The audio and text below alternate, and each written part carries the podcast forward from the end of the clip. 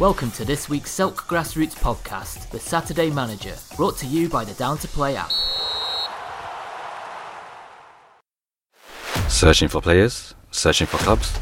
Find players and clubs near you right now on MatchHawk. Playing football could never be easier. Download MatchHawk on Google Play or visit our website at matchhawk.com. Truly a great match. MatchHawk. Keep it simple. Get Down to Play today, the UK's leading app for next game availability. Download Down to Play from the App Store and Google Play.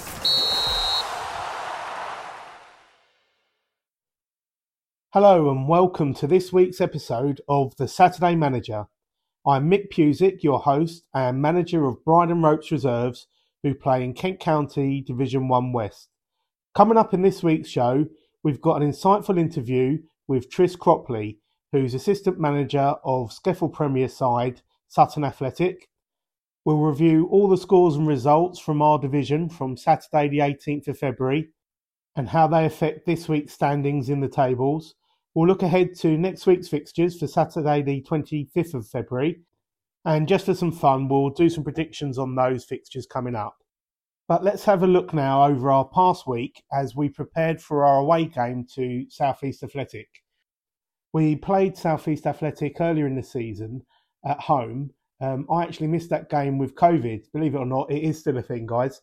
Um, so had to rely on match footage um, to watch that game back on.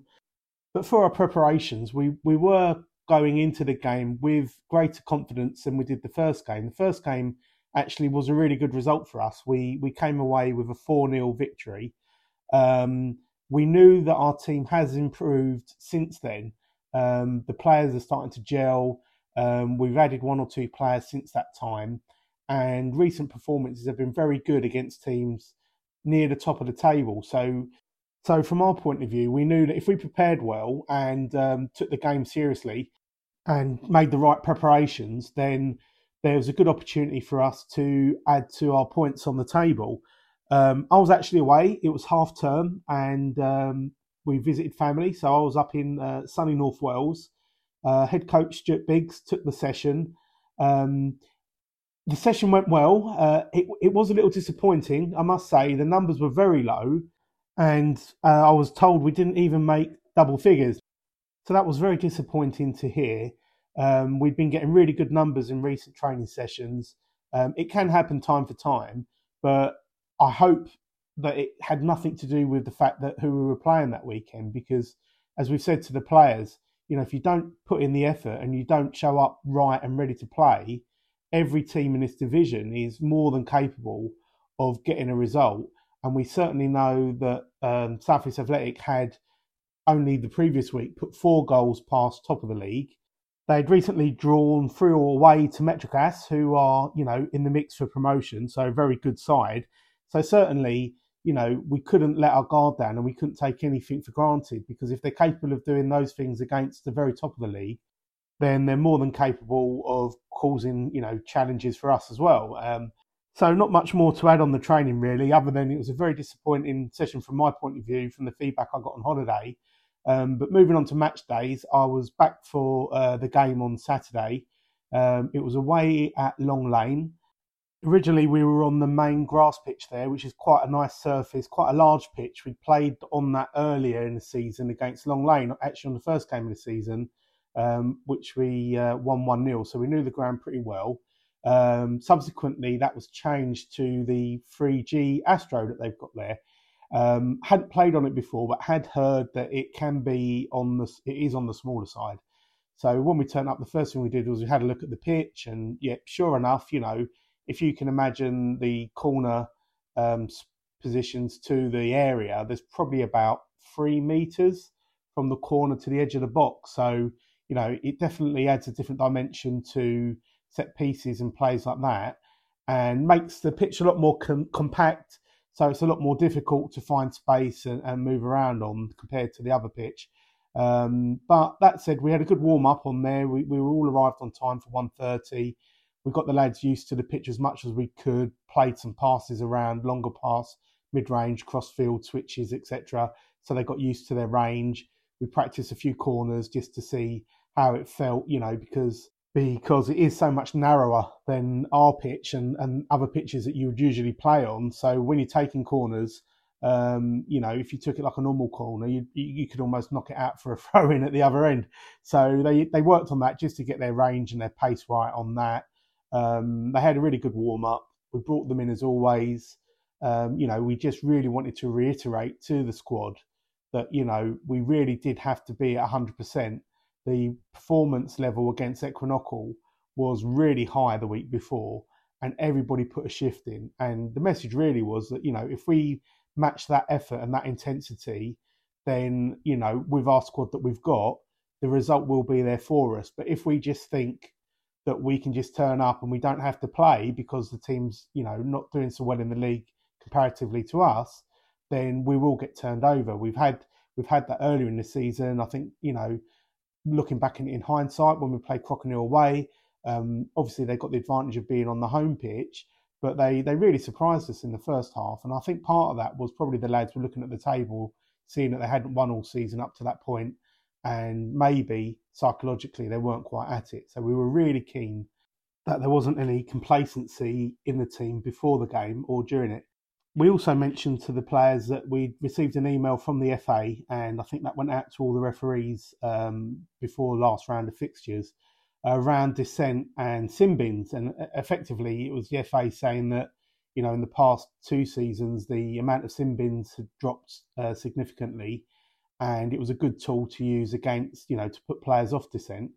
Um, so with that in mind, we kind of did say, look, we do expect referees this this week onwards to start seeing a few more sin bins coming from the referees um, it's normally the way you know a new directive comes out or you get reminded on something and something that you didn't see a lot of then all of a sudden starts becoming commonplace in the game so we really didn't want to be on the receiving end of that because it really it does make it difficult for you when you lose a player um, you know for 10 minutes in the game so the, the conversation there was that only the captain talks to the referees it should always be but if anybody did feel that they needed to get a message to the referee or wanted an explanation or anything in the game, then they should ask the captain who can speak to the re- referee at the right moment. Um, so that said, the players went out. The game kicked off. Um, it was a it was a pretty even start. I would say first 15 minutes between the two boxes, we probably edged it slightly with chances, um, but it, not a lot. Nothing nothing major really. There was no big big chances for us or them. Um, coming up to the 20, 20 minute mark, um, they, they had a new signing, I believe. He was playing out um, a bit wide forward, number nine, but playing on the wide a bit, and he was he was quite a handful at times, to be honest. Um, he gets the better. He comes in. He, he, sort of attacks our our left side, gets some space, and puts a really good ball into the box. Uh, their number ten um, finds it near the near post, takes a touch, and a very composed finish. So, twenty minutes in, we're we're one 0 down.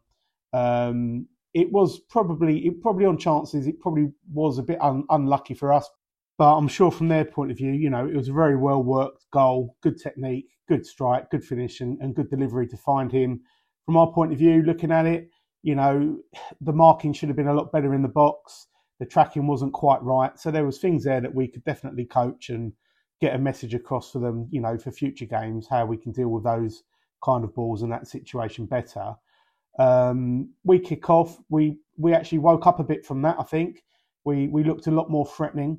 Um, we um, took a ball into midfield. I'm trying to think now. I think it was our um, number seven, uh, Jack Kitchen, on the day. Took the ball down well in around the area and just played a straight ball into um, our ten, um, Michael Kolawole, who was our captain back from injury and he basically took it ever so well. He's turned, he's made the space between the two centre backs. He's come into the box. The keeper's come out and made himself big, and he's not rushed his shot. He's kind of very composed, head down. He's took an extra touch, took another touch. Keeper's come out to him, and then just as the keeper stepped again to sort of close him down, he's just slotted it low, nutmegged the keeper um, near post. Really composed, finished, gets us back to one all. Um, so that was about three minutes after. So we're, we're back in the game very quickly. Um, you know, heads are up again and, and, and we're off. Um, about two or three minutes after that, um, we get a corner And the corners have been difficult, as I mentioned earlier, with the distance and the range. Um, very switched on to it. Um, our forward number nine, Pat Ward, um, took a very quick corner kick, uh, played it to uh, the winger, and then made a movement off of him. That caught him out a little. And basically, we, we then returned the ball to Pat, who was just on the edge of the box by the throwing line, really. So it was a bit of a diagonal. And he just chipped in a lovely ball right into the penalty spot with pace on it. Um, again, Michaels met the ball, jumped up, headed it, and slotted it bottom corner. So really well worked corner, um, really good delivery and an assist, and a really good header um, to, to beat the keeper because the keeper is very tall. He's, he's got long limbs and he's a very good shot stopper, um, and he's been doing well up to that point. Um, so we're two one up. Um, heads are up now, and then we're kind of looking at them because we know that Southeast Athletic haven't had the best of runs of late, and you know we were quite interested to see how they would then react to going a goal down. And, and credit to them, they kept on playing their game. You know they didn't they didn't buckle. They kept working away. They kept working away um, all the way up to about the 35th minute, and we scored our third goal um, which was um, an excellent finish from Pat Ward, who's kind of our regular scorer now. I think he's scored every game in February, and his record's almost a goal a game. So he's a very prolific scorer. Um, the goals are up, the highlights are up on Bridon Ropes Reserves Twitter. So have a look. You can see all the goals there in a nice little highlight reel done by our media lady Summer. So thanks for that, Summer. But the finish is excellent. I mean, he's he's run into the box and the defender's done everything right in a way. They've kind of pushed him wide, pushed him wide, and he's sort of right out level with the six yard box. He's that far over and almost inside the six yard box, so there's no angle at all. And he's just struck it, and it's just beat the keeper, bot far corner, hit the like the inside of the post and the netting. Um, absolute brilliant shot. I mean, the precision, the clinicalness of it was was amazing. So really excellent finish to the half there. We come in 3 1, and uh, the conversation then is a lot easier. We're just talking to the guys about, you know, being compact, doing all the defensive things that we'd worked on in training in recent weeks. You know, it's our game now, you know, 3 1 up at half time. But that said, we, we did say to them, you know, they are going to battle for it. Every point's important for them. So we've got to go out and really keep the intensity up and, uh, and push for the next goal because the next goal is going to be important. You know, 4 1, you know, really you should see that game out. But if they get the next goal, 3 2, all of a sudden, all that good work we've done, um, and you're back in a real battle of a game. So we kick off, um, three or four minutes in, our centre back's chasing the ball out. And as he's gone to clear, he's kind of got a foot on the ball. Their forwards um, took his standing leg, so our, our defender's gone over. That's my view of it anyway. And I think the, the video footage I looked at backed that up at the time. Um, but unfortunately, the referee gives a corner, and you know what it's like. Whatever team you support, when there's a corner that you feel shouldn't be a corner, they're they're the most dangerous ones. So just as the corner goes, the wind picks up. I mean, literally, it's a it's a it's a blowing gale towards the goal. Um, they've hit an in swinger um, because of the distance mentioned earlier. You know, it's really easy to swing the ball in, and and it's pretty much going straight in. I think we've managed to get a header on it. One of our defenders got something on it, and then our other defenders kind of tried to hook it out. And where he's hooked it out, he's hooked it straight into the roof of the net.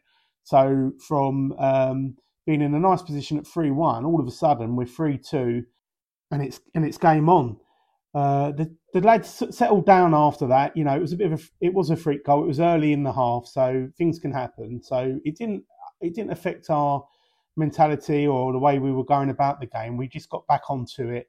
Um, we had a few good chances after that, immediately after that, and then there was a, a big opportunity. So we we've come in.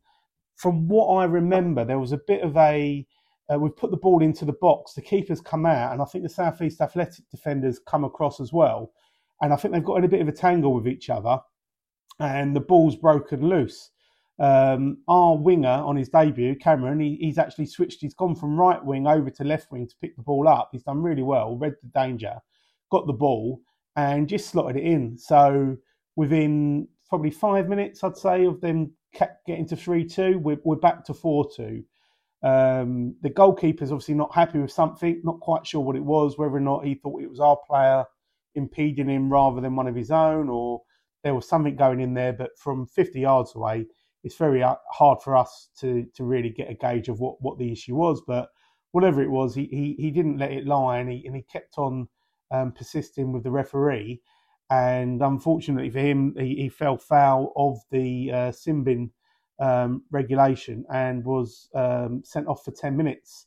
So they were down to 10 men. Um, they brought on a keeper, so he, he, wasn't an outfielder. They actually had a, a sub keeper on the bench, which um, meant that they weren't overly weakened by that, other than their numbers. They changed their shape a bit. Um, we kept pushing, um, trying to take advantage of the 10 of the 10 men and having the extra player.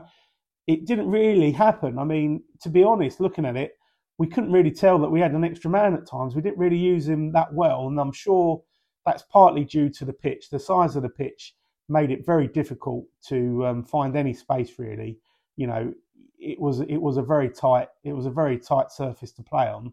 Um, but that said, we we managed to get the ball through. Our left winger, um, Josh Edwards, he, he's popped in, and uh, he's there to to finish a nice ball into the box to put us 5 2 up, which was around about the 65th minute. Um, and then from there, the game was pretty even 50 50 all the way through. I would say there wasn't a lot difference between the teams, between the two boxes, really, from, from the edge of their box to the edge of our box for the whole game. It was a fairly even match. You know, both teams cancelled each other out. Um, the difference on the day was I think our keeper was absolutely excellent. So um, big shout out to Reese there. He's handling so good. He's very calming in the box. Um, his decision making's top drawer, and, he, and, he's a really smashing shot stopper. So from our point of view, that that was a bonus for us.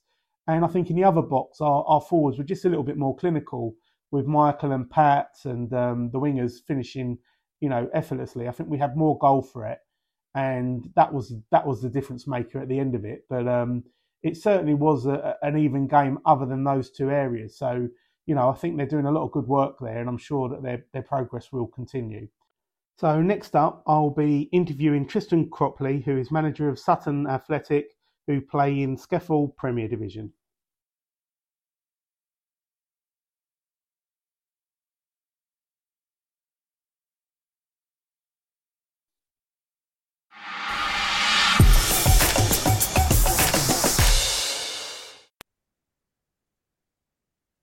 Hi, we now welcome to the show Sutton Athletic first team coach Tris Cropley. Tris, welcome. How are you doing?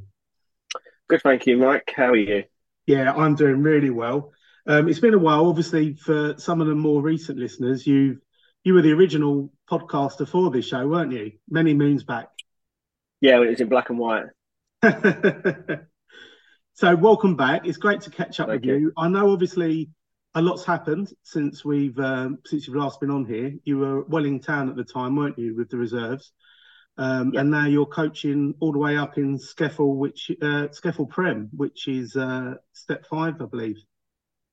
Yeah, yeah, over at step five. Yeah, um, seems to be a bit of a bit of a journey. We've had the the COVID apocalypse in, in between as well, which obviously hampered a lot of football. But uh, no, I've been at Sutton now. This is my second season. Hmm. Um, got promotion last season via the playoffs, which was a fantastic experience. And uh, I think we're sitting mid-table at the minute in, in the league above, which for a club the size of Sutton Athletic is a huge achievement. Yeah, it's fantastic. I've been following the results um, of a lot of SCEFL because our first team now, you know, we're the reserve team here. We're Kent Division One, but our first team are in the division below you. So we yeah. try and keep an eye on all the results and stuff like that. And I see you guys are, are going really well. So moving just stepping back then, just to fill in the gaps a little bit then. So last time you was on running the show, you were managing Town reserves, and that was probably mm-hmm. about what four seasons, three or four seasons ago, maybe with COVID. Yeah, so it was the back end of the 2018-2019 season, sort of the last full season. Um, and then I went over to um, Bridon Ropes and uh, supported right, yeah. there for the last the last ten games of the season with Junior. Mm-hmm. Uh, I think we're bottom or bottom two and we ended up finishing about 10 points clear of, of the relegation spot. So quite a successful 10 game sprint. I think we did seven unbeaten in the last 10. So that was really, really good and positive. Got to mm. meet obviously Clive and Teresa, who you know really well from, from uh, yeah. Bridon. and, um, and chairman, yeah. Yeah, and it was all it was all really positive. And then I got a phone call from Welling saying, "Look, would I come back as assistant manager?" Um, and, and kind of do things my way, which which was good. Um, so, so I, this I was coming to... back. So you left there as a reserve team manager, and this was an opportunity to go back with their first team, who were SCEFL as well. So that's, yeah, that's SCEFL Prem. So yeah, yeah, and obviously knowing been at the club for, for a couple of seasons and, and knowing the players and obviously the chairman, etc. So that was the that was the aim, and we started pre-season, and that was the first pre-season of the kind of COVID era. So mm. I was organising for us to train at um, at Bexley Grammar um, mm-hmm. when you were allowed to, to train in more, more than groups of six. And we were training five nights a week. I can remember those days well. You kind of had like every other day, six guys training in groups, sanitizing cones and goalposts before and after sessions. It was it was madness, wasn't it? Yeah, it's like a revolving door at uh, Bexley Grammar that summer just to get everybody in, uh, get them up to the fitness, uh, and get ready for the first set of friendlies. Um, mm. So we we're in a good place, um, and then for personal reasons, um, which I won't go into, but personal reasons, it didn't work out, um, and so I decided to leave. Um, I decided to leave Welling, and uh, I had a really good relationship with Daryl. Um, over at uh, Forest Hill, Daryl Queen is the manager over there. He does a great job, and I just rang him up and said, "Look, you looking for a coach?" And he said, yeah, absolutely. And he, he knew I had an eye for a player because he'd taken three of the Welling Town boys that weren't selected by the first team manager mm-hmm. um, to play for them. And then they went on to be really successful. So he, he knew I had an eye for a player. So uh, I joined the coaching team and, and spent a season there. Brilliant. So with the coaching then, obviously, just to jump back a little bit further then, so with Welling and that, getting into it initially was that through because you're you're quite a young man now and you was even younger then when you started. So was that through choice or was it your playing career finished sooner than you hoped or? Um a lot sooner than i hoped. So uh, i retired at the grand age of 23 um yeah. so i came up through the derby youth academy until i was 17 i got let go the usual in the 90s i was tiny. I think i'm only about mm. five foot six now so you can imagine me at as a team. Um, so got that go, and then just spent a year as a bit of a ringer. Have boots, will travel. So I played for Saturday sides and Sunday sides, and just sort of went around playing football for fun. Mm-hmm. And then had the opportunity to go off and play in Scotland. So I went up to Dumbarton, who are in the Scottish, the old Scottish Third Division, League Two, in Scotland now. That's um, really good level. Yeah, really yeah, and uh, yeah it was interesting because they were like, "Well, do you want to?" Because I was only eighteen at the time. Do you want to play in the under twenty ones, uh, reserves, etc.? And I'm like, "I'm not here for that. I'm here for to play in the first team." So mm. went up there and, and, trained with them and uh, played a couple of games, mainly off the bench. Played against Cowdenbeath, played Leven, um, played against Berwick Rangers. So I had a bit of a go, but I was just plagued with injury. Mm. So I, I dislocated my knee the first time when I was just turned sixteen. Oh, and I, have done it several times since then. So um, three three dislocations of the left, two of the right, and uh, I was just constantly fighting against fitness to get back in. Um, and then they just said, "Look, we, we, we can't we can't offer you another deal because you won't fit the the insurance. Um, if anything happens, the club's liable, and obviously the cost of rehab, etc., is really expensive. So at pro clubs you get a lot of support, but sort of semi-pro clubs you, you, you can't just for mm. financial reasons. So the doctor in Glasgow said it's probably best I don't play again, and that was I was about twenty one, and I was a bit like, no, nah, that's not that's not me. So I uh, I ended up at Spalding United. So um, my family originally from South Lincolnshire, and mm-hmm. um, I spoke to the youth development officer, and he was like, "Come on down," kind of thing. So oddly enough, I got off the train. I was on the old Flying Scotsman, and uh, got down to, to Spalding and uh, walked in with my briefcase, not a briefcase, my suitcase and some money, all, all, dressed very smartly. Watched the reserves play and then signed for them straight away after that, and then oh, played for them the following week. Played for them against Wisbech Town the following week. So where, where did you used to play? What was your main position in those days? So at the end of my career, I was a, I was a left winger, but I started off as a left back. I was a right-footed left back, um, and then because one one week one knee was dodgy, I'd practice with the other. So by the end of it, I was two footed. So um, I used to take penalties left footed just to throw goalkeepers out because yeah. I think we've all seen that left footed penalty takers just seem to be a bit better. It's the body shape that sort of throws goalkeepers off. So yeah, so once you can cross and, and shoot with your left foot, you're kind of in then. So um, and I was one of those left backs in the day where you, they didn't cross the halfway line. And uh, even at Derby as a youth, I, I think I got 11 one season from left back, and they're like, right, we're going to put you on the wing. And then three five two was the formation, so I ended up playing left wing back for, for the second uh, year I was there as a scholar. Oh, fantastic! So moving on, then you, you kind of got to twenty one. Then you'd had a few injuries, and you'd made your way back to Spalding, and you carried on playing there for a couple of seasons. Yeah, so they're in they're sort of their step three, step four. Uh, it got to the stage where the knee was that bad. I would play on a Saturday, and I just couldn't play or train during the week. Mm. So I'd be I'd be sitting in the bar after a game with like a drink and a, a pack of ice on the knee in the bar, and uh, all week I'd go to a sponsorship the uh, LA Fitness. Uh, I used to go hmm. sit in the hydrotherapy bath three nights a week uh, after work, just rest the knee against the jet, and then be ready again for the Saturday. This just got out of control. And I met my wife, who you know, and she's like, "You can't, you can't do this. Like, mm. you basically can't walk for a week just so you can play on a Saturday, and then the whole thing starts again." So, mm. 23, I was like, I can't, I can't do this anymore, and I went and had a cartilage transplant in Belgium, where they uh, sent my cartilage off and, and brought it back and and did an experimental operation on my knee, which didn't work.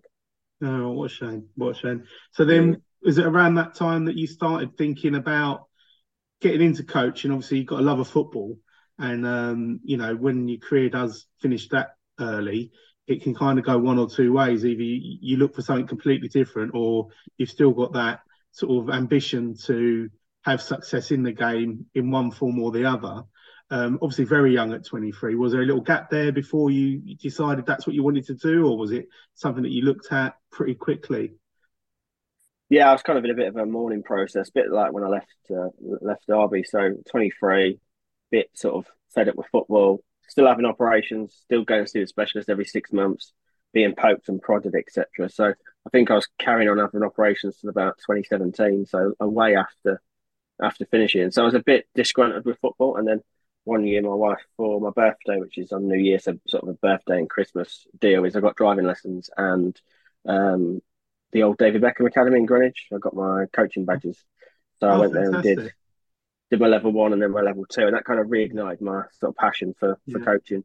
Great little facility that was. I remember they used to do goalkeeping um, academies there as well, and um, my son Callum's a goalkeeper, as you know.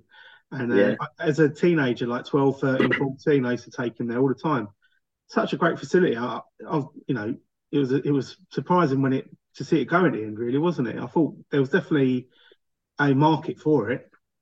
It's fantastic facility. So for those that don't know, it was two two full size football pitches under a dome set to naught degrees, so that you, if you got an injury, it didn't swell. Um, it had like a nutrition room, fitness, stats, everything there, mm-hmm. and coaches would go and teams would even play in there. But they had to deal with like um, Mitsubishi and Audi and all that, and they would go around and pick kids up from the schools in the minibuses and take them there, and they did yeah. after school clubs and Saturday clubs. So it was really about community, but also they did all the coaching education. So it was a real loss. I mean, if you drive past the site now, I used to work there. This is a 17 story flat where yeah. that used to be. So yeah. that's a real shame for the community it was great, as well. wasn't it? Because it came with a big, you know, fanfare, and David came down and kind of done it was all in the press. But it was very good. Like you say, it was um, really top class facilities for local people, stuff that you wouldn't normally get access to. So it did a really good job for the community, didn't it? it was like having a, a, a, Premier League's facilities. It was like a preempt to St George's Park, really. Yeah, uh, uh, in in Burton, it was it was state of the art, but it was accessible. Like the local yeah. kids could use it. So yeah, exactly. That's right. a real shame. But... Yeah, we used to go there. Our our son um, goalkeeping classes there, and it was like you know an hour or so or whatever. It was like ten a week, so it was affordable. You know, it wasn't ridiculous money, so you could definitely do it. So that was great. So that's where you got your. So you did your back to back, your level one and your, and your level two coach in there. So you mm-hmm. pretty much you've got all the ground in there. And obviously, from an FA point of view, obviously being a, playing at a high level and being around coaching all through your youth going up to 23, you'd have probably picked up quite a bit of knowledge anyway. Just you know, taking notes and you, you sort of do absorb. Um, management cultures and ideas when you're in the dressing room, don't you? It sort of does rub off a bit, but you've got the official kind of credentials as well now. So, what was your? Where did you go from there? I had a very brief and unsuccessful period at a uh, team in your division. I won't name them. Um, and uh, yeah, I was there for a few weeks, and I've got a habit of uh, beating a team based at Thamesmead and then getting the sack, and that's what happened. So we'd beaten right. the original Thames, the original Thamesmead town in a yeah. pre-season friendly, and uh, I got sacked the next day. And the and the, the, the feedback I got from the channel was that my methods were too advanced for a Div One County League side. Oh right. So, yeah, I was like, oh okay. Because you won no, I think it's just the methodology. I mean, uh, no, I understand. Like, you know, I was just being, yeah, yeah, sorry, I was just being flippant. It's just you know, it's, yeah, just, it's crazy, isn't it? When they say you, you, you know, it's too sophisticated, the players aren't understanding it, but you've been there a week and, and you've beaten a good side, so obviously something's getting through to them. Yeah. I think the age thing happened as well, and that's like there's any young coaches listening, like I totally get it. I mean, I, have been that 25 year old trying to tell a 32 year old what to do, and um, at 25 I looked about 12, so it, it, it's tough. And if you're not playing at the highest level, I mean, you can get ex pros that come out the game like your Gerrards and Rooney's and Lampard, although they've not had the best success in management, but they take their CV and their reputation with them into their first job. But mm-hmm. if you're 25 and you played at a good standard in a different country and nobody's ever heard of you, then they're looking at a kind of 25 year old that's trying to get to do stuff that you've never done before. Um, mm-hmm. So that was that was a challenge, and it's great experience. I mean, you can get any certificate badge what you want, but you never beat the experience of managing people by actually doing it. And I, I, I thought what was odd in, in, my in my professional life, I started line managing people in, in my mid twenties, and uh, people used to complain about colleagues that were in their 50s and they'd say can you go get your manager and then little me comes along at 23 24 and i'm the manager of like a 50 year old so yeah. i kind of it, the, the two went really well has that hand in hand i learned that experience of managing people at different levels yeah absolutely i mean with um the management side and the age side of things, it can people can kind of judge a book by a cover and get it wrong. You know, yeah. I think you're absolutely right about the playing experience as well. You know, you can, and it, this isn't anything against grassroots. You know, because that's what we all are, and, and we and, and what we and we love it. But you know, when you are coaching, it is difficult if you've never played the game at all at any level. You don't have to be a Beckham or a Gerrard, but if you're somebody that's just coming in from never played football at school or never played for a team and then you do a you know you do a badge and you do a course then of course it gives you the kind of credentials and the background on it but it's always going to be a bit more difficult for you than comparing it to somebody that's been in the dressing room that's played football and understands not just the the written rule of it but they actually understand the game if you know what i mean mm. yeah and experience experience if somebody's got 500 games playing SCEFL Prem and somebody's got two games playing scottish division 2 then the person with the 500 odd games has got the more experience. So yeah. it's it's not about that. And I think with this generation, you're seeing coaches come through at the professional levels that haven't played at the top level. Mourinho, Klopp, etc. Graham Potter played okay at a decent level, but you've got managers now where it's not about ex pros going into the jobs. It's people that have worked at academies and they've actually been spotted. I mean, there's a there's a trend at the minute for sort of German under 23 managers coming into the Premier League. So it's almost that they want people that can spot a youngster and develop a youngster into a man and then develop them. So that's coming at the top end, and, and hopefully that kind of comes in um, sort of air end at grassroots. Yeah, absolutely. So that's that's a little bit of an insight then into how you first come into coaching and, and where it all started for you. And then we've all, we've touched on the fact that obviously a couple of seasons ago when you was on the podcast, you were a Welling Reserve, and we've brushed through. So you you've kind of got up to um, was it Forest Park, you were saying, was the Forest Hill. Forest Hill was where you were at SCEFL, and then yeah. how did the how did that season there go for you? And I mean, it was a challenging season um, in terms of league position, but we did get to a cup final. So we got to the London Senior Trophy final over in Barking. Uh, we lost to Elmstead um, two um, one. Really good game. It's one of those where if it had gone to extra time, who knows? Um, they mm. scored two really early goals. We got one back. We uh, had two penalties, scored one, missed one, and then obviously ran out of time. So who knows what could have happened? But we got a runners up medal, um, and, and the, the, squad developed. But one of the things Daryl was absolutely famous for is developing players. So the, a lot of those players no longer play at Forest Hill. I mean, there's a few now that are at one's at Sheppey, one's at Barking.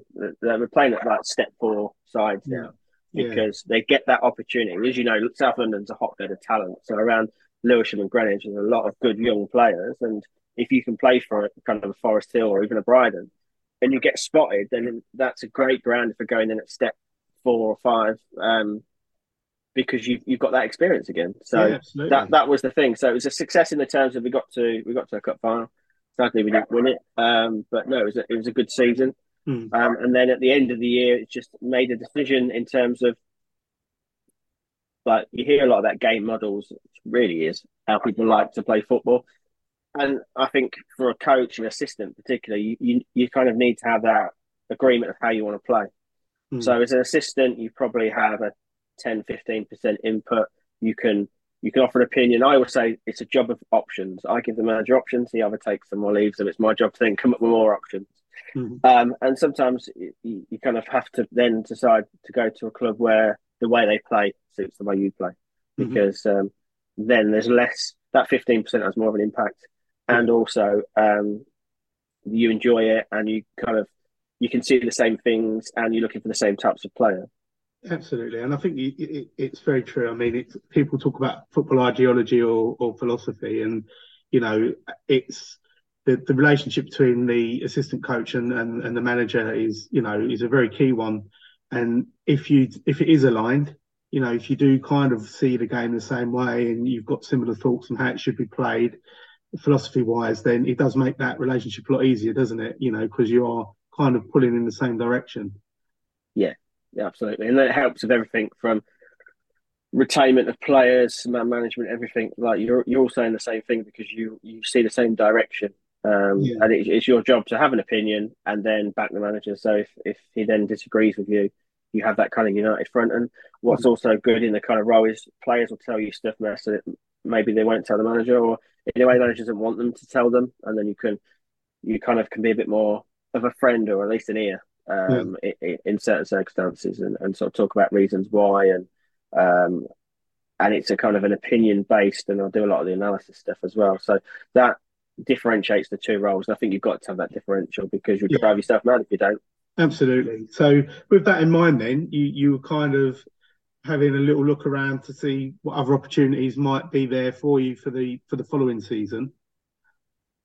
How did yeah, so well, I spoke to a couple of people. Um, I won't name everybody, but uh, they spoke very highly of, of Sutton Athletic, and I saw that they were looking for coaches. I spoke to the chairman for about an hour. I spoke to the manager for about an hour, and then I went down and, and took a session pre-season, and they said basically crack on, design a session. So I did, and the lads bought into it, and I, I built those relationships, and, and we went from there. What's what's really good about the club is it is a family club. So chairman, the the secretary, players, coaches, people that help behind the scenes all seem to be related or have played for each other and uh, have that kind of history and connection. It's a it's a fantastic family club, but also the style of play. So Sutton are renowned for wanting to play football, play out from the back, playing through the thirds, um, and letting players sort of show what they're about and, and, be able to have that freedom in play. And sometimes that works out fantastic. We score some great goals, and sometimes errors happen, but we give them that freedom to do that. So knowing that they were looking for a coach, it just made sense in terms of how I like to play football and how they like to play football. Mm-hmm. So it was a it was a good fit, really. So that was the that was one season ago, was that? So that was at 21, 22 when you went over. Yeah, yeah. Okay. So say we're coming up to the end of my second season now, so it's the beginning of the, the first season. Um, and we just got we just got off to a flyer. Yeah. So so going back then, you were in SCEFL Division One. Is that right? Yeah, okay. yeah, SCEFL Division One, and uh, I think we won our first six games, um, and it was just that momentum. Um, obviously, beginning of the year, particularly with the weather and the pitches and COVID, it was let's get as many games in the summer months as possible. So yeah. it was Saturday, Wednesday, Saturday, Tuesday. A couple of clubs we play have their midweek game on a Monday night, so we had a few Saturday, Monday. Oh, Saturday, really? Tuesday, Saturday, Wednesday. So a, a lot of games, stamina, isn't it? certainly is, and obviously it's peak holiday season, etc. Yeah. So my preference is this year we didn't have so many games in August. We had more in September, and that suited me absolutely fine because people are away, etc. Mm. So, but um, yeah, we were winning like it was really funny. I think I said at the time we're this team that has to score four to win a game because it was like four three, four two, four three, four one. It was like the first four games. It was like, yeah. can we, can we like win a game one nil kind of? They're trying so, to they're trying to give the coaches uh, heart attacks, aren't they? That's what it is. I know, and it was like quite a few was coming from behind. Um, even in the the FA Vase, I think Newhaven we were two 0 down after ten minutes. and three two up after twenty two minutes, wow. and then we won four two. But it was like, what's going on here? But we always felt, particularly at home, and we went five days short of a year at home without losing a game in the league. So we, wow. the home was a bit of a fortress. Um, and, and, you've been there. It's it's a wide pitch and it suits our style yeah. of football. Yeah, it's a big pitch. I've been up there a couple of times this season for the cup games. I think normally because uh, as yeah. you know, we, we we we train and play Wednesdays and Saturdays. So whenever you've got a Tuesday game this season, we've popped up to to watch. And you're right, that that family feel does come across. You know, from when you step foot into the clubhouse to the support outside. You know, both times I've been there, see the same faces, and they're all you know friendly and enjoying the football. So yeah, I, I can really uh, relate to what you're saying with that. So six games in, then you couldn't really ask for a better start. Six six wins, and you know obviously goes without saying, unless something, someone's having an even better start, you're top of the league, and looking forward to build it build into the middle part of the season, I guess. Um, that's kind of like where things can go a little bit wobbly. I've coached teams before where we've come out flying. Um, we play, we we also like to play out the back and play through the thirds. And what we found at our level, which is much much lower than yours at the time, is that the pitches are all right in August and September. They're quite firm, and you can pass the ball around and play play it to feet, and, and you're really good, and you can outclass the opponents.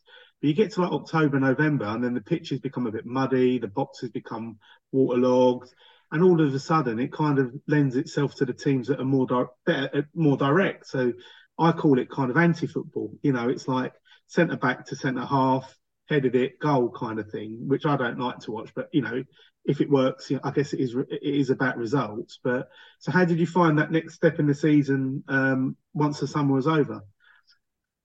I'm a big believer in playing to the environment, and I'm a big believer that teams should know how to win on their home pitch, which I think we, we kind of do it. As I said, we went a year uh, in the league without losing almost, but we, we played teams even at, at SCEFL Prem where the pitch is maybe on a slope, or there's a there's a team where the pitch is is tiny. It reminds me of Highbury uh, back in the day, mm. and a side will play four four two on it, and there's just no space. So teams like that that have a, a, kind of environmental factor should be good at playing on it. So if you're a team that plays like yourself on 3G, you probably should be better on 3G than teams that never play on 3G unless they come to you. So knowing how to win on your home pitch, I think, is key.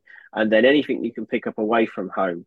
So um, most of our defeats last year were away from home uh, on different pitches against different styles of teams. But it's about managing the environment. So there's a team this season who, I mean, it was like monsoon weather in January, wasn't it? Towards the back yeah, end, we had quite a few games called up, and we had a we had a midweeker away, and the team that we played against was pretty much four two four, left four high, and just played possessions and just got the ball in our box a lot, and that that eventually pays off if you if you put pressure in. That's why it's called percentages. The percentage mm. is that if you stick 100 balls in the box, three of them might go in. If you only stick yeah. three in the box, none of them are going in. So, uh, uh, and that's that's that kind of adaptability. But I think over the year, I think we've got better at it, and also recruiting players is absolutely key. So, if you want to adapt the way you play, yes, you can do it. But like yourself, you only get an hour, hour and a half a week to train.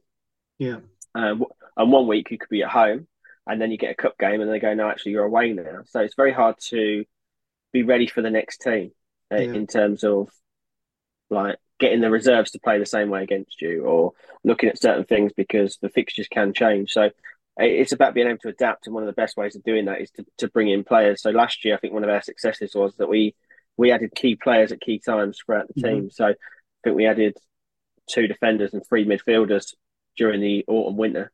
Right. And then come January, come January, we had what I would class as more men in the side. Yeah. Um, so we've got good technical players, got good young players, but mm-hmm. actually having a spine of men that can play football, but also won't be intimidated by yeah. sides that maybe a bit more physical, a bit more direct. Had some seasoned experience through the spine of the team to kind of toughen it up a bit, I guess, really for that for those kind of encounters. Yeah, and a bit of nous as well. So I mean, yeah. when you when you got a lot of possession, you got young technical players, and it's a nice day. The weather's nice, pitch is nice. You can keep the ball away from opposition, but when it's a bit more of a a slog, an aerial yeah. battle, then you, yeah. you need some seasoned people that can that can deal with that. And, and we had those, and uh, and that was the difference really, adding players at key times throughout the season. So, so you you adapted and you brought players in to to keep the push going. So going into the through the winter months, and how was the season shaping up? Were you still in contention? Were you still in the top positions? So we was in the top two for the whole year. Um, okay. I think once we once we were third, but hmm. you get into like get games in hand, etc. But it was between ourselves and um, Stansfeld who, who won the league.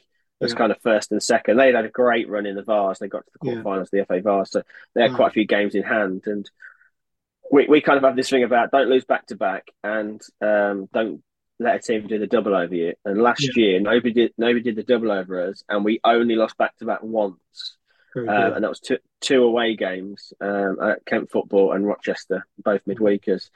Um, and, and that six points, I mean, it may or may not have made a difference. But after that week, it was February. There was no catching Stansfeld yeah. after that, and then we kind of hit a wall in terms of injury. So for the last four games, I mean, we went to Lewisham one night on a Tuesday, and think we had two wingers at fullback, a right back at centre back, and like a bare eleven, because we had so many injuries piling up. We knew we were in the playoffs. We weren't going to win the league, so it was almost resting players. The the physio was Luke was outstanding. He was probably the busiest, most important man at the club in that last month.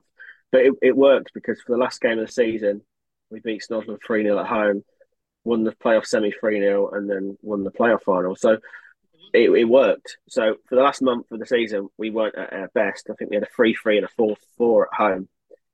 But then going into the playoffs, we were the strongest we've been since probably September, October, and managed to get the job done. Oh, wow. Fantastic. So you got, when you get to the end of the season, then you've got top two, automatic promotion is just top, top just the top position. So kind of tough, really, isn't it, when you've been that dominant and played that well for the whole year, not to go straight up by, by right.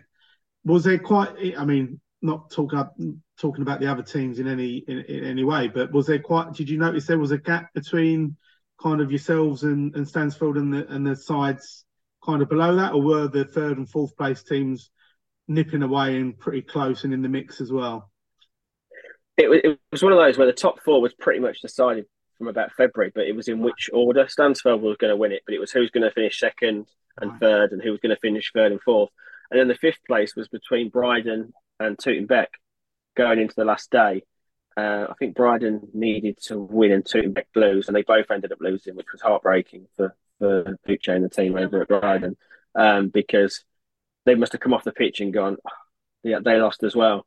So we ended up with Tooting in the in the first game of the playoffs. But yeah, in, in previous years it was either top team up automatically, second team across the country because that's the thing when you get into steps that it's not always about what's happening in your region. So um, in previous years, Welling Town when they went up, uh, Erith Belvedere went up as well as the best second place team at step five yeah. across the UK.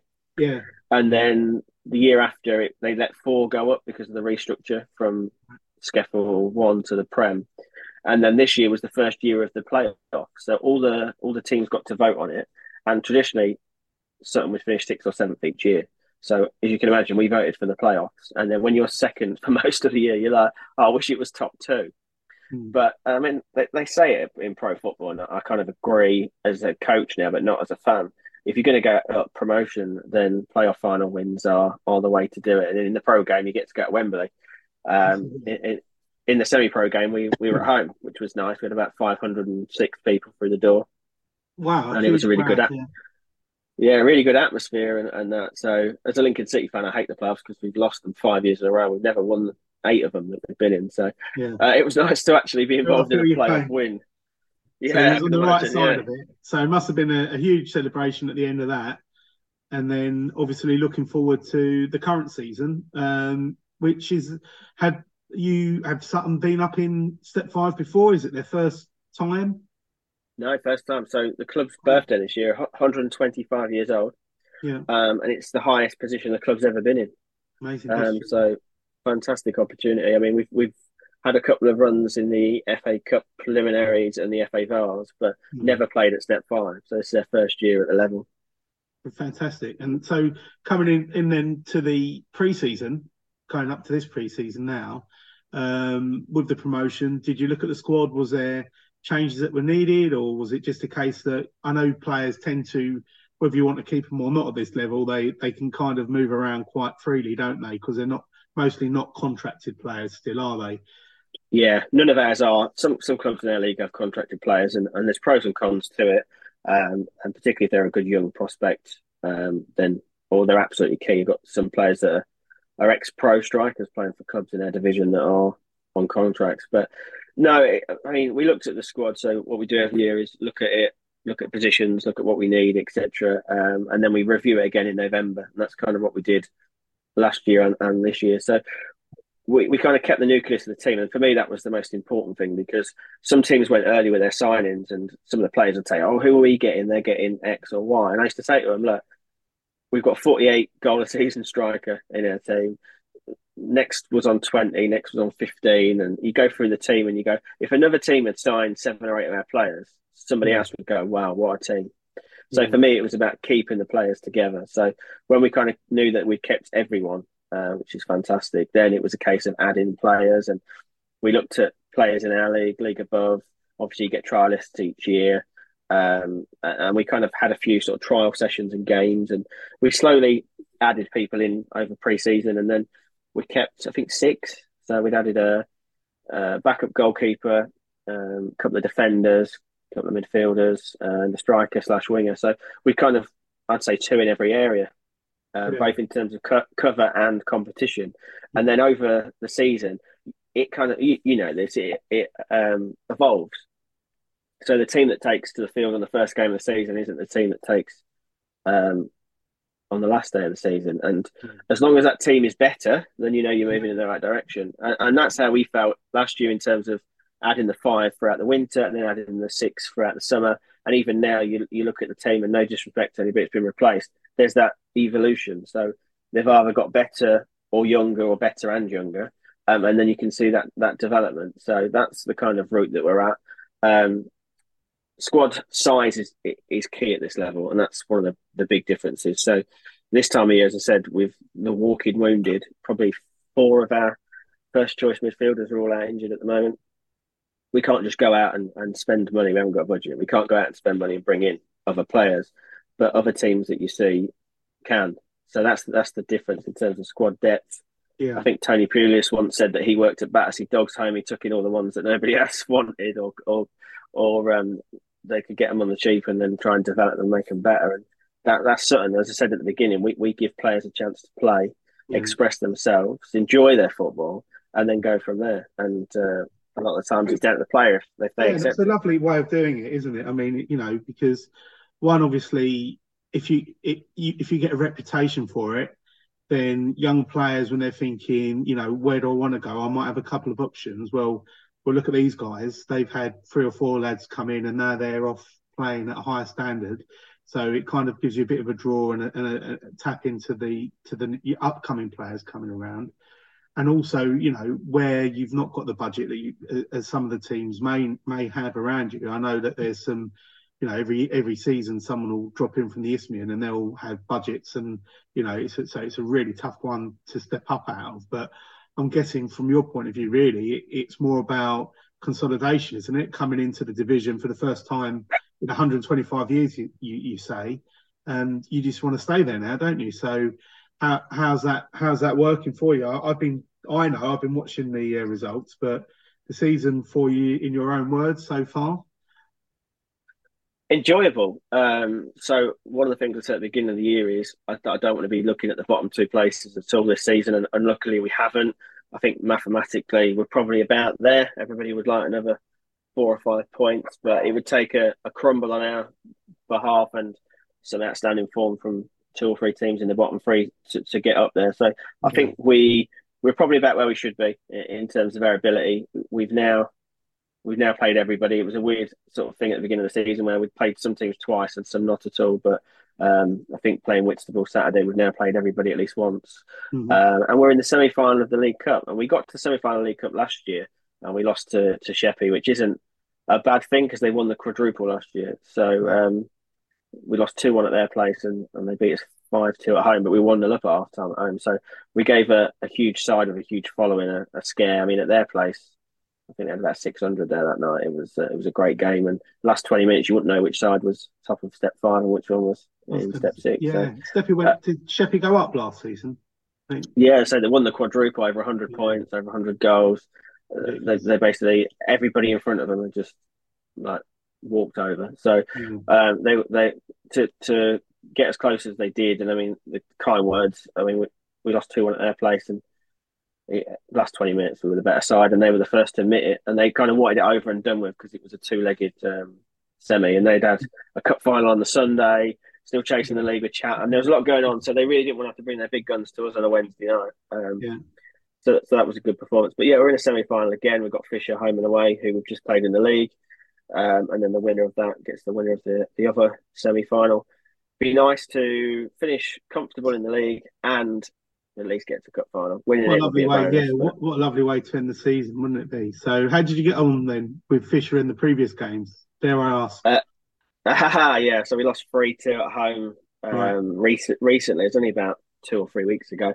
I know AJ really well, the uh, the Fisher manager. He's, he's very yeah. good, and he's also got a reputation for developing players. So yeah, um, it's one of those we scored two worldies and still lost three two. It's a close game though, isn't it? So on the on the night, oh, yeah. you know, you, anything can happen, can't it? So that'll be one yeah. It, yes, it's, it's, margins, and also as I said, it's a two-legged semi.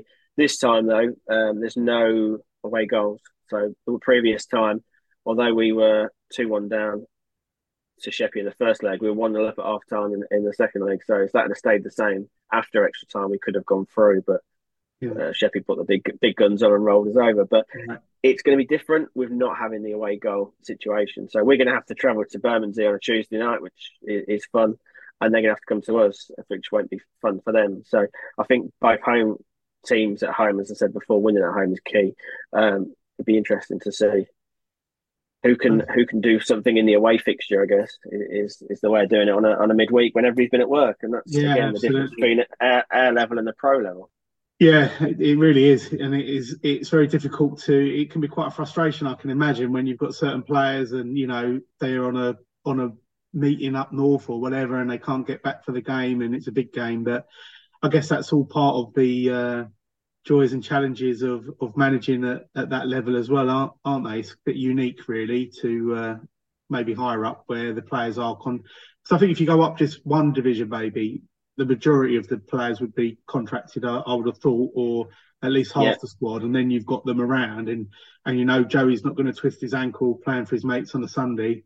Um, you know, before you've got a game on the Wednesday, and all of all of those things, all those shenanigans that can happen. So rolling into the season and looking at it, I mean, you've come up, you say, you know, first time in 125 years, so it's a fantastic achievement. A good, enjoyable season, mid-table. I think you've got games in hand on a couple of the teams around you still, so you're in a very strong position there, and a cup semi-final. So all in all, up to date, it's been a really positive uh, season and a half or so for you over there. Um, mm-hmm. So outside of the actual coaching side of things, on we, we were speaking about courses and things like that. We, I've spoke to other coaches as well about UEFA B. I'm not sure what they call it now. Is it still UEFA B or is it the level three? Yeah. So UEFA UEFA B is still there, but the level two is now called the UEFA C. Right. Okay. So, so, so go, yeah. So it's level one, UEFA C, UEFA B, UEFA A, A International. Yeah. But I, I, heard it on your previous podcast, and I'm going to say the same thing. They are like gold dust trying to get on yeah. those courses. Yeah. It's a real shame. You look at other. I mean, I think Holland has more coaches per capita than anybody in the in, in the in the world. Um, and you look at things like the Ajax and, and, the Netherlands teams and all that, and you think, well, that's why because they invest in their coaching infrastructure. Yeah. Uh, Belgium, Belgium, twenty years ago, redid their DNA in terms of football, and twenty years later, you've got that golden generation of, of Belgian players, and you think Belgians what the size of Birmingham, and mm. they're they're punching well above their weight. Holland's probably Manchester size and punching well above their weight, but that's because they invest in the infrastructure around coaching and, and the environment for players to develop. So we really need to get better at that than a country. Yeah, and it may be that I have to be a coach tourist. Um, I've, I've, been looking at stuff in other countries. Um, yeah. because you've got more chance of, of getting a UEFA B if you go to a different country in Europe. Yeah, absolutely, and you know that's something that's been opened up, and a lot of people I know have been talking about it and doing it because you know, you can get an easyJet. You can get to anywhere really, can't you? In Europe within two hours, and um, if it's a weekend or it's a week off work, so be it. And then you just do that in blocks, don't you? So it's definitely a way of doing it. I know there's other courses out there which aren't really through the FA, but more through academics. So there's football degrees and there's other things out there yeah. as well, which hopefully will start to get recognised a bit more too. Yeah, so what I would recommend is uh, UCFB, so it's a University Football College, which is the university. There's one in Manchester and one at Wembley, and it's a football university. So if you go on the website, um, you can do anything in terms of football finance, chairman, uh, being an agent, the money, the tech, but also you can do coaching. Uh, and they've actually got uh, an option where you can do blended learning. So you can go in one day a week and, and, do things physically, and then the rest of it is either online or you you upload videos and and uh, evidence of work that you've done. Um, and it takes a little bit longer because you're not there five days a week. But mm. obviously, in this day and age, with working from home, etc., um, it, it, works out really well. So they've got a blend, blended learning uh, degree. Oh, fantastic! Well, that's something for people maybe to look into if they're struggling to get ahead with the UEFA B. Um, there's other opportunities out there to kind of continual professional development, as they call it. Yeah, and also it's the equivalent of a B, and then when you go to do the masters at level seven, it's the equivalent of an A. Oh, really? again, there's other ways around it. It's a longer way of doing it, but you get a more holistic approach. You don't just get the course; they do uh, health and safety, nutrition, the laws around the game as well, um, international laws, the use of FIFA. I mean, we all we all moan about FIFA in terms of corruption, etc. But mm. you need them so much for things like transfers. Uh, mm. When you want to speak between different countries and, and, things, even like if you get a player that's played in, in Wales or, or Republic of Ireland and you want to sign them in the UK, FIFA have to get involved at some level. So it's knowing all those kind of things as well. So there's different things. There's sports science, fitness, the actual coaching, um, and then like the laws and the regulations, etc. So I could think of a few referees I might send on the course. oh, we'll keep that for now. yeah, no names, no names. Exactly right, exactly right. Well, Tris, all I can do is say thanks so much for joining this week. You've been a great guest. It's been really insightful hearing about your background and bringing us up to date on what you've been doing since you were last on the cast. Um, hopefully, we can catch up at the end of the season and do a little review and see how the season finished for you. And if there is a cup final, I will definitely be there. You could come and do a live podcast. Uh, I would, from, yeah. From there's, the there's one. Yeah, just just just before we go, mate, I want to thank you for inviting me. I'm doing a cracking job with the podcast, and just want to dedicate my interview today to uh, Arthur Tansley, who was the chairman of uh, Spring Hill United, one of the teams that I um, first coached in London, the Sunday League side. Arthur and his wife set up Spring Hill 30 years ago, and uh, found out this morning that he passed away. Um, and some of the players that, that we've both coached and coached now came through at, at Spring Hill United. So um, I just want to send my love and condolences to friends and family of Arthur Tansley. Thanks for saying that, Tris. And yeah, that's the first I've heard of it, but obviously all the condolences from myself and everyone at Self Pod as well to Arthur and his family at this very sad time. Yeah, thank you. Well, on that note, we'll leave it there and we'll be back shortly with an update on next week's fixtures and last week's results.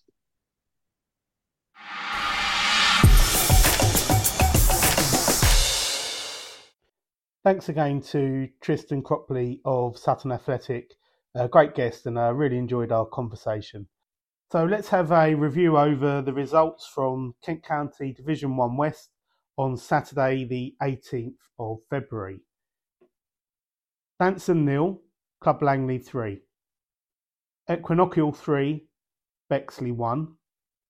Long Lane 1, Sporting Club Thamesmead Reserves nil.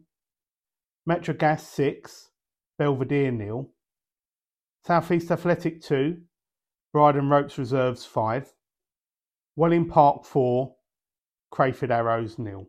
So let's have a quick look at how I got on with my predictions from last week then. So uh, I had uh, Danson v Club Langley. I thought Danson would get something out of that, and I had that as a 2 1. But Club Langley's form has been excellent, and um, it's been well documented now. You know, they're very tight at the back. I don't think they've let a goal in now for six or seven games. So maybe that shouldn't have been such a surprise to me, but um, result was incorrect on that one anyway.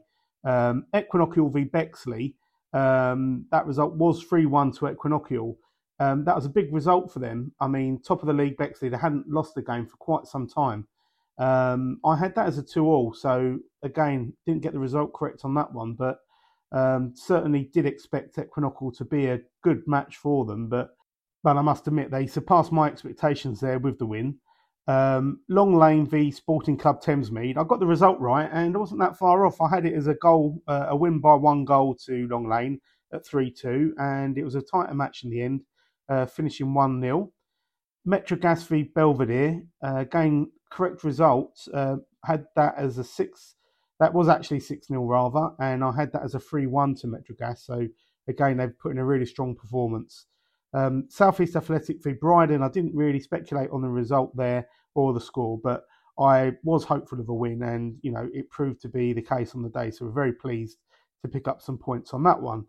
Uh, Welling Park v Crayford Arrows. I had a Welling Park win, but I did think it'd be a, a tighter affair. Um, had that as 2 1, um, but Welling Park went on with a very strong win there at 4 0. So let's have a look at how those results have affected standings in this week's league table.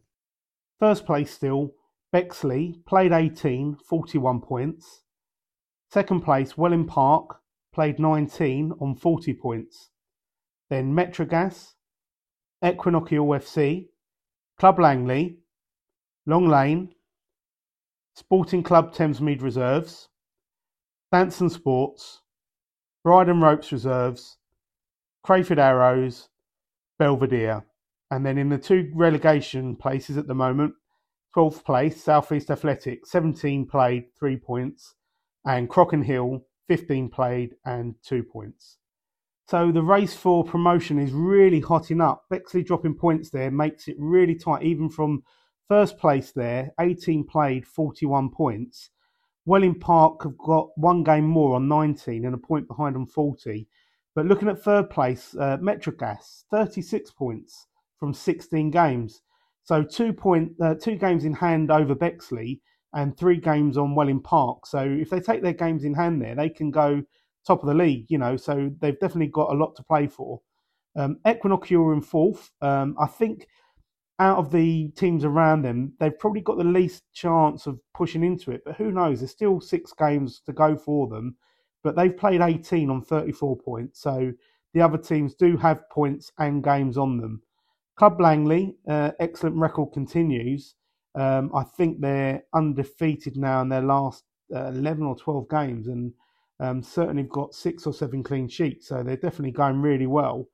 They've played just 14 games and 31 points. So, so with their games in hand over Bexley, four games in hand there, that's 12 points. That handily would put them on 43 if they can keep their run going. So they're still well within contention there. So really exciting uh, division uh, end to look forward to, with several teams all competing um, for those two promotion places. Um, at the other end of the table, Southeast Athletic and uh, Crockenhill were still in the bottom two positions. Um, Southeast Athletic appeared to be running out of games, but they do still have two games in hand on Belvedere, and they're still just four points behind. So mathematically, it's still in their hands to move past Belvedere. Um, Crockenhill have played 15 and are on two points. So they've got four games on Belvedere and two games on Southeast Athletic. So their fate is firmly in their hands. But we would say, you know, at this time of the season now, it really is important for those guys to start converting some of these games in hand into points very quickly if they hope to get out of that. But I'm sure there's still going to be a twist or turn in there. And from a Bridon point of view, very pleasing to see, even though we have played more games, that the uh, four points that we've taken from the last two games have moved us up a position so we're now up in ninth place, and uh, we're just two points behind Danson Sports. Again, they do have games in hand, but it's nice to see that the uh, results are getting us nearer the teams around us. So a really positive end to the season to come, I hope. So let's have a look now at the fixtures coming up for Saturday, the 25th of February. Belvedere versus Bridon Ropes, Club Langley versus Metrogas, Crayford Arrows versus Long Lane, Crockenhill versus Bexley, Equinoctial FC versus Danson Sports, and Sporting Club Thamesmead Reserves versus Southeast Athletic. So let's just have a quick run over those fixtures then. So Belvedere v Bridon Ropes, um, we're away to them. We've not been at their ground. Um, it's a new one to me. I think I've watched a match there a while ago. Um, it will be a tough game. I recall when we played them a few um, uh, just before Christmas, about two months ago now. Um, it was a tough game. We did walk away with the three points on the day. Um, I thought we were ever so good and, and good value for the win, but it was a difficult game. And with home advantage, you know, we're used to playing on a, a nice 4G and it kind of suits our style of play. So a lot of that result will come down to how well we adapt to the playing surface and um, how well we can cope with their home advantage. But again, with the recent performances we've been doing, um, we're going there positive and we're hoping to get some sort of result out of that game, but time will tell. Uh, Club Langley v Metrogas, a really big game. This, I mean, we've got the uh, two of the title contenders or or promotion contenders for sure um, playing against each other. Really hard one to call. Club Langley, I guess, you know, I doubted them last week against Danson, so maybe I should give them home advantage um, and we'll go with a 2 1 victory to Club Langley. So I think they'll get the win, but I think Metrogas might just have a bit too much um, for them to keep that clean sheet record going. But let's have a look and see how that one pans out. Uh, Crayford Arrows v Long Lane, um, another interesting one. I would say, looking at Crayford's recent forms, I'm not quite sure if they've had some players um, not being available or some changes there because they seem to be shipping in a, a few more goals than they were earlier in the season. Um, Long Lane got a very good result last week against um, Sporting Club Thamesmead Reserves, um, taking a 1 0 there. So I'm going to edge with Long Lane ever so slightly and go 2 1 Long Lane. Um, Crockenhill v Bexley. Um, Crockenhill at home, and actually their results do do spike quite a bit between home and away. They definitely play and perform a lot better on their home pitch. So I will go with a Bexley win there. I think Bexley will get back to winning ways. They know that they the teams around them aren't messing around now, so they really do need to keep that consistency and pick up points as much as they can now to the uh, to the end of the season. So I'll go three 0 to Bexley for that one, and then Equinoctial FC v Danson Sports. Again, Equinoctial at home are, are, a really tough team to break down. Um, I don't think Danson will get much out of that one. I'm going to go 3 0 to Equinoctial. And then finally, we've got Sporting Club Thamesmead Reserves uh, versus Southeast Athletic. Um, Sporting Club are another tough team. They're very experienced. They've got some good players and some um, experienced players around them there. And I think, unfortunately, on this one, I think the experience will just show through. Southeast Athletic have got a really good squad. And when we played them, you know, they are really playing some really good football. But with the average age of their squad, I think this one might just be a step too far for them on the day. Um, and I'll go 3 1 to Sporting Club Thamesmead.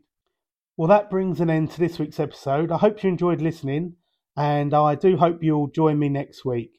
Until then, have a great week in football.